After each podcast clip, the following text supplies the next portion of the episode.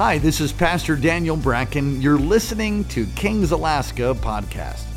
I hope the word encourages you and you get a touch from God that brings transformation and equips you to experience life with people, power, and purpose. Thank you for joining us. Enjoy the word. Second Kings chapter 5, familiar story. I hope it's familiar to you.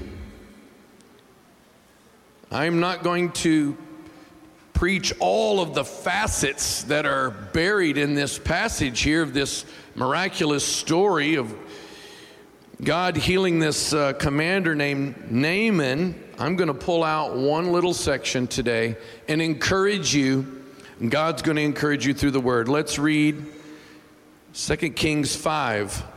Now Naaman was commander of the army of the kings of Aram. He was a great man. I'm reading the NIV. In the sight of his master and highly regarded, because through him the Lord had given victory to Aram. He was a valiant soldier, but he had leprosy. Now bands from Aram have gone out and taken captive a young girl from Israel, and she served Naaman's wife. She said to her mistress, "If only my master would see the prophet who is in Samaria, he would cure him of his leprosy." Naaman went to his master and told him what the girl from Israel had said. "By all means, go," the king of Aram replied. "I will send a letter to the king of Israel." So Naaman left, taking with him 10 talents silver, 6,000 shekels of gold, 10 sets of clothing.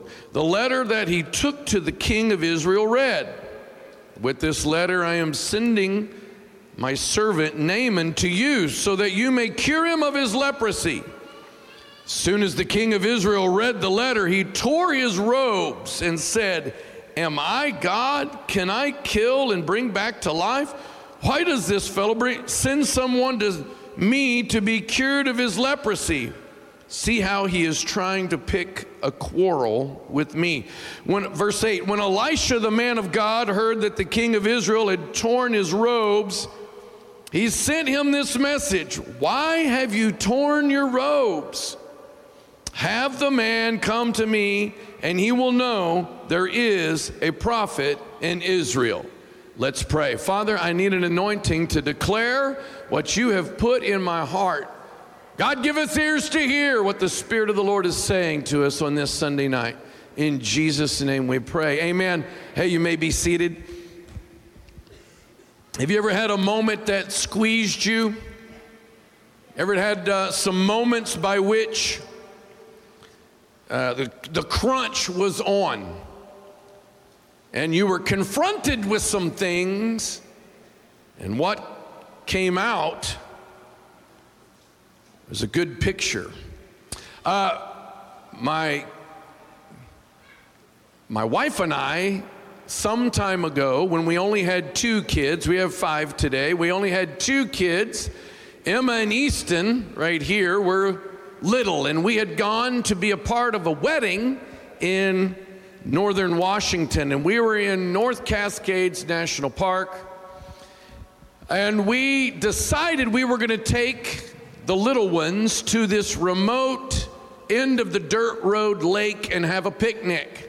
And I've told this story before, but it's appropriate today because we were confronted with a super crunch. We had gone down there to this lake. It was starting to get dark. We wanted to stay a little longer.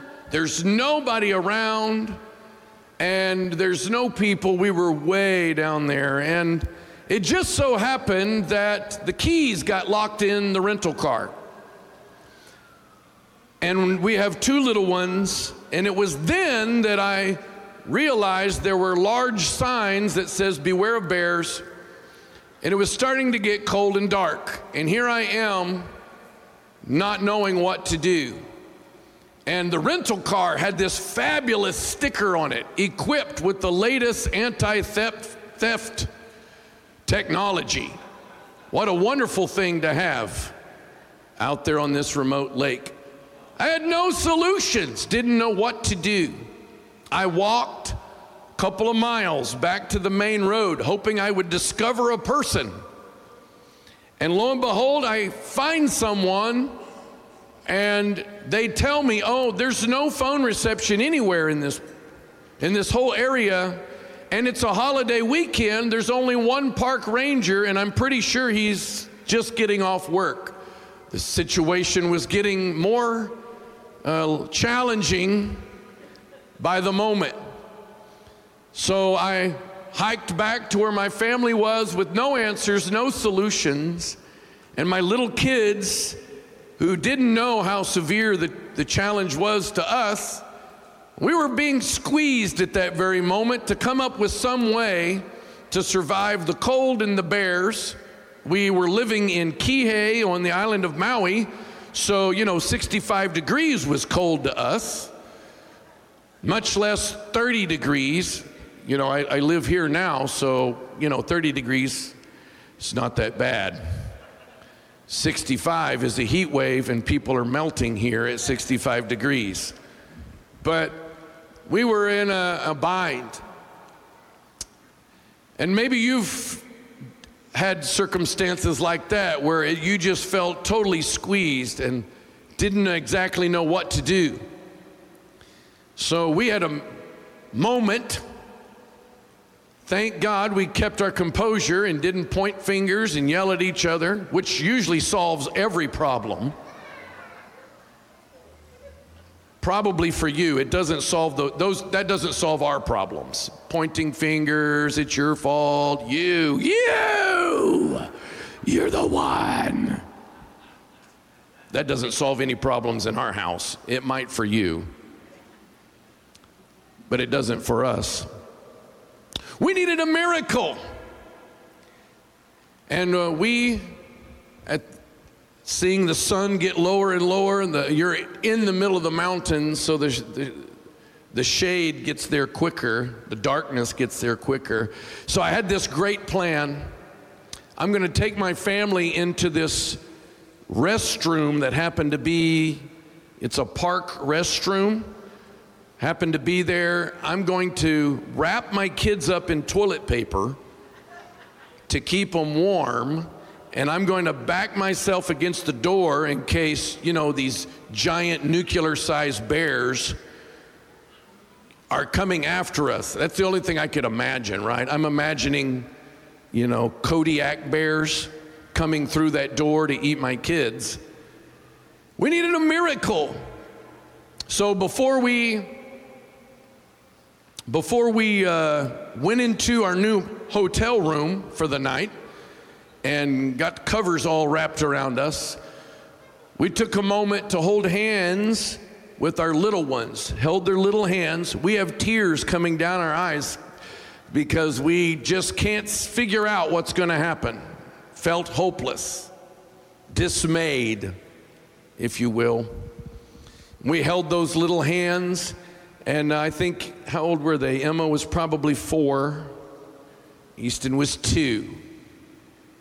And we cried out, God, would you do a miracle for us? We're stuck and we have no solutions. And I'll tell you how the story ends. We're obviously not still there. In case you couldn't figure that one out, we got out of the park. But how we got out of the park? Wow.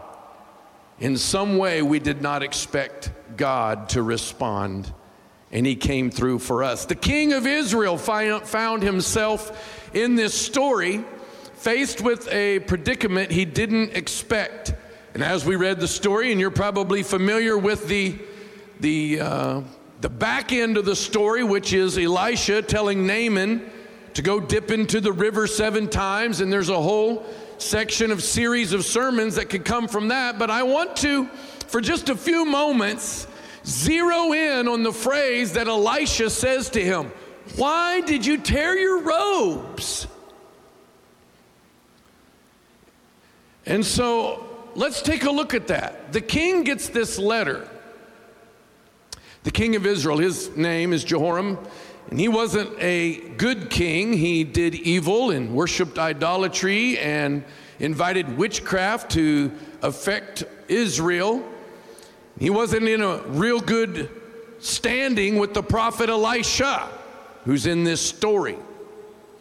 And he gets this visitor, Naaman, who's from the neighboring country, who got a word from a captive servant girl who had way more faith than he did as the king of Israel. Amazing. This little girl in another country just gives a word to Naaman, and he makes action on it. If only you could go see the prophet. So he shows up with this letter. And the king of Israel has this unique response. He tears his robes. What is that about? You've probably seen it in more than one place. If you're a student of the Word and you take time reading the Word, you've probably seen that more than once. What is that all about? And why is it important in this story? And why would Elisha, with his hands out, I'm sure, and go, why did you tear your robes? Why would he do that? The tearing of the robes, or the rendering of his garments, or the tearing of his clothes, or however you want to say it, different ways to say that. I didn't read it out of the King James because I thought you might get confused that he rented his clothes. So I read it out of the NIV so you wouldn't get confused, because the way you and I define rent today is very different than maybe these folks that read the King James Version. He didn't rent his clothes. He actually owned them. They were his. And so the tearing of the clothes, it's a traditional response to the deepest levels of distress, despair, agony over something. That's the picture of rendering the clothes. Grief, the greatest grief, would be expressed by the Hebrews tearing their clothes. It was an outward expression of the way they were feeling on the inside, when they would feel like this is as low as I could possibly be. I couldn't possibly be any lower than this predicament that I'm in right now. The expression they would do is to tear their clothes. Think Job, having lost everything he possibly could lose save his own life. He tore his clothes. The only person in Israel that was not allowed to tear their clothes was the high priest. They were commanded, don't ever tear your clothes. But for everyone else, if they encountered something by which they thought it was the end, there's a finality to it. There is no way to recover, or there's not any answer for what's happening right now, tear their clothes.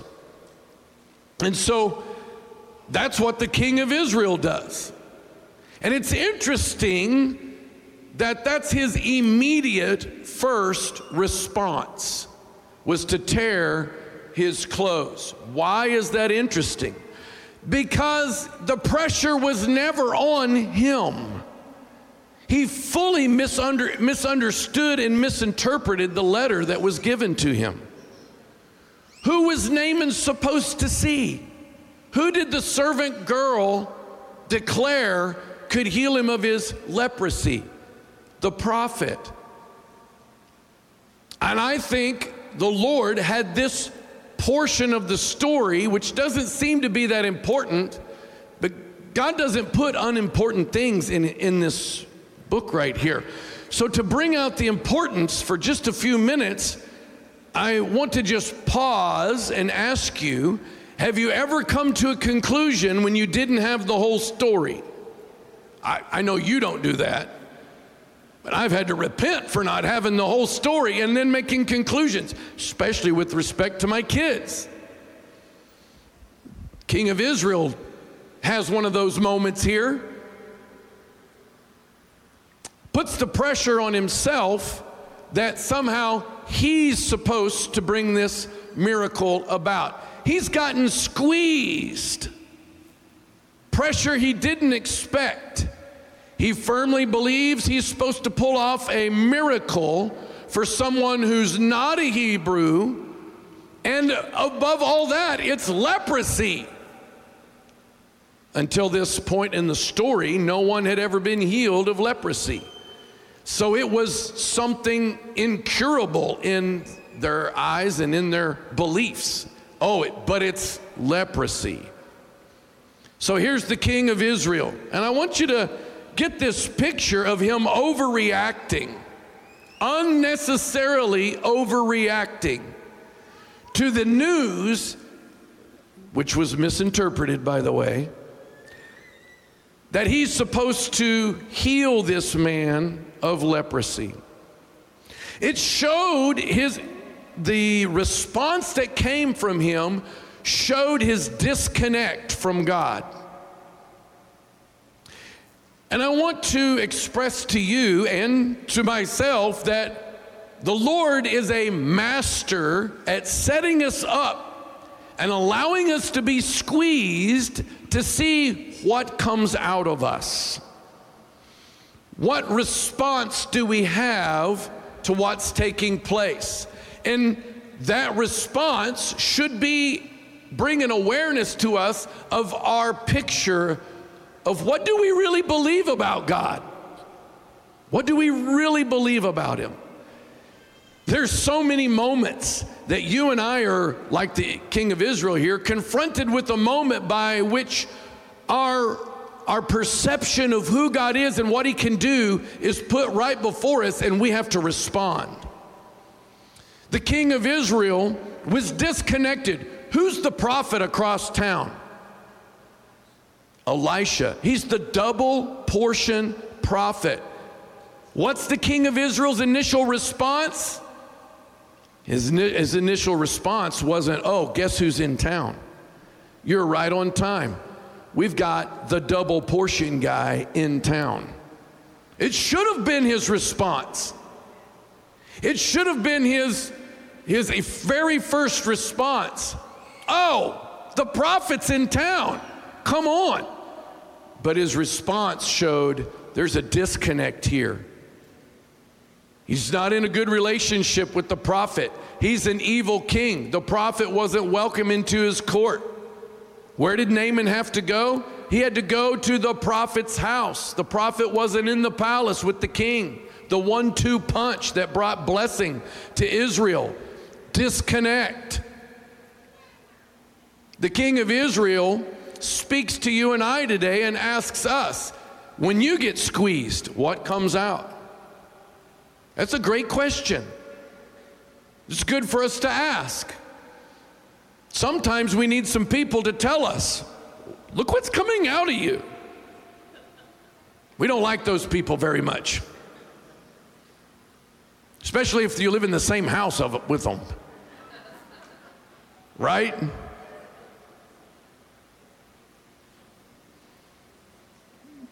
King's response, the tearing of the robes. He was declaring, it's impossibly over. I can't do this. Ah. Well, the prophet finds out, and his first response is, why are you tearing your robes? The story's not over. Why are you declaring that there's nothing the living God can do? Why are you making this declaration? Why did you tear your robes? Remember the symbol that it was. Why did this situation bring you so far down? Don't you know that God can do anything? Sometimes we need some people that'll look us in the eyes and tell us, why are you tearing? What are you doing tearing your clothes? Now, I know some of you admire clothes with rips in them. My wife, my daughter and I have frequent discussions as to why clothes with rips in them cost more than clothes that don't have. I don't know. Pastor Vince, if I'm only going to buy 85% of my jeans, I don't know why I would pay more. for, does that make? Sometimes we need some people, and I'm here today to tell you, you don't need to tear your robes. Now, in the Old Testament, I do want to mention there were times people should have torn their clothes and they didn't. Moments of repentance. When the prophets came and told them to their face, you better repent or the nation's going down. Yeah, that's a moment they should have tore their clothes. But in this story, in this moment, it was an overreaction from someone so disconnected from the prophet that he couldn't even think, well, God could do this. God can turn this around. God can intervene. But the prophet did. The prophet tells him, bring him on over to my house, and he will know there's a prophet in Israel. Elijah's full confidence in God. So with just this short word today, looking at this short part of this amazing story, I want to encourage you with a few things for you to digest and think about.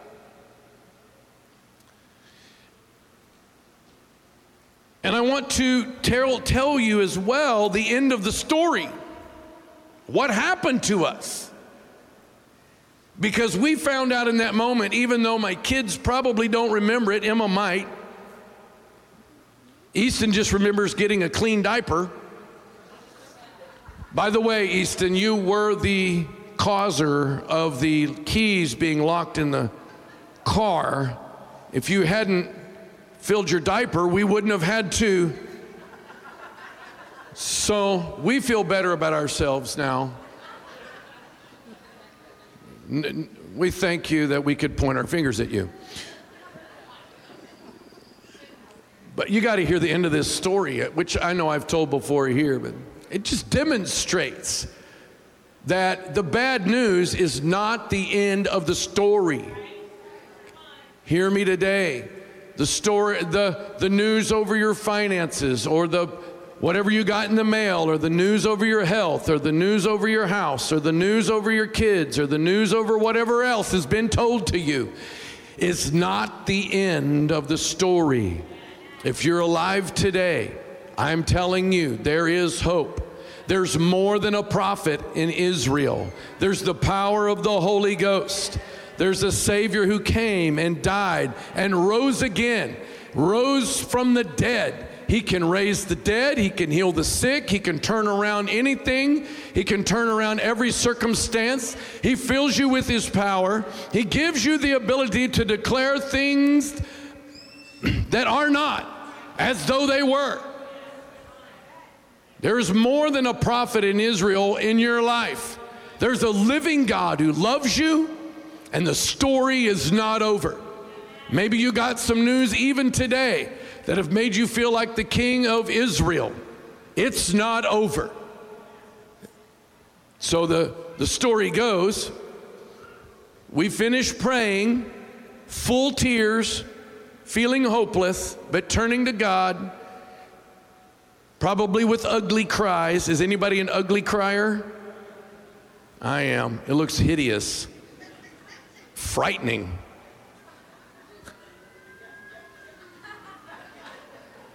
We say amen, and we look down the dirt road, and a pair of headlights appear. And there's this truck creeping at us. And I'm like, there's somebody here. There's actually somebody here. My kids were probably frightened, probably traumatized them with how excited I was that somebody appeared. So this truck rolled in, and I run up to the truck. I probably looked really scary, but I ran up to the truck. I'm so glad you're here. He didn't expect to find anybody way back there, and here's this extremely zealous man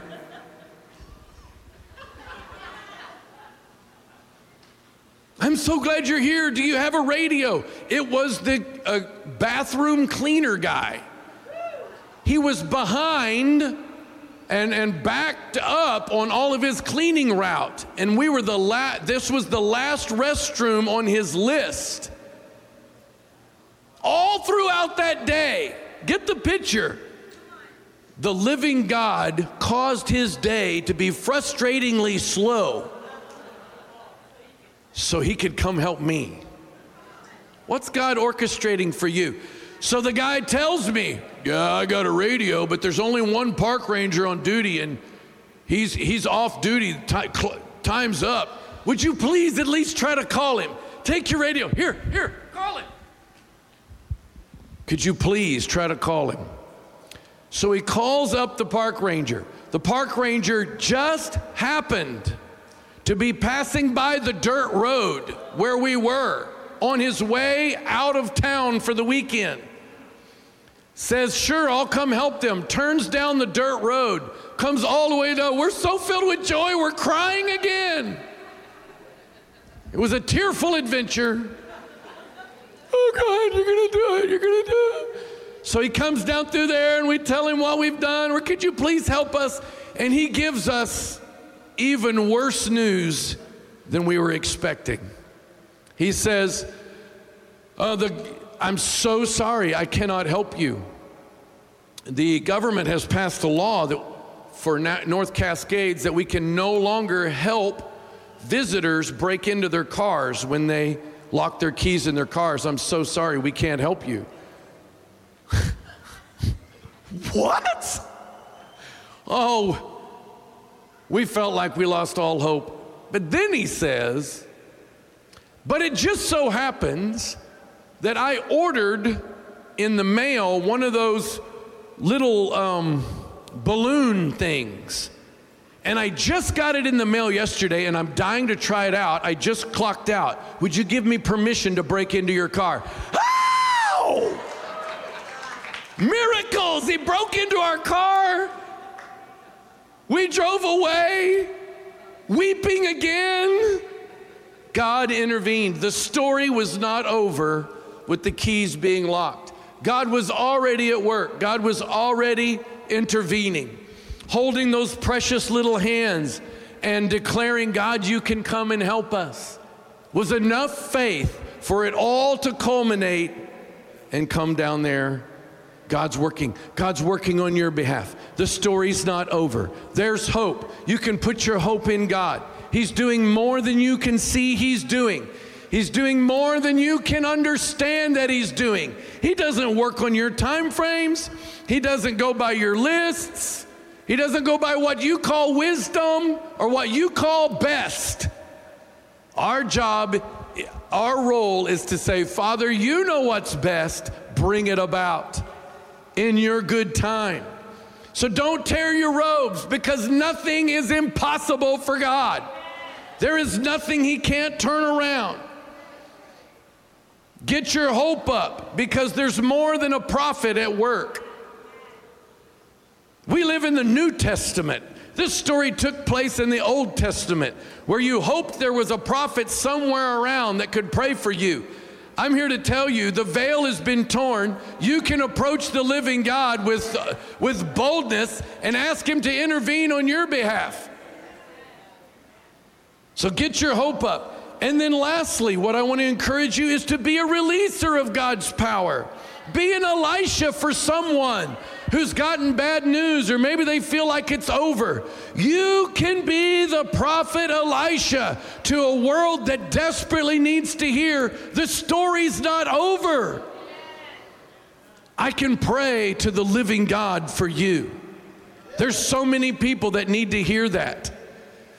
So many people that you work with, they're in your neighborhood. One quick story, and then we're gonna pray, because God wants to intervene for you even today. So I do a fried chicken life group. It's blessed, it's anointed, and we eat fried chicken. And we picked a particular day and time for this God-ordained life group, because it happens to be when this particular grocery store supermarket has fried chicken on sale. And so we buy twice as much. And then, so we sit out there and we chomp fried chicken and give God glory.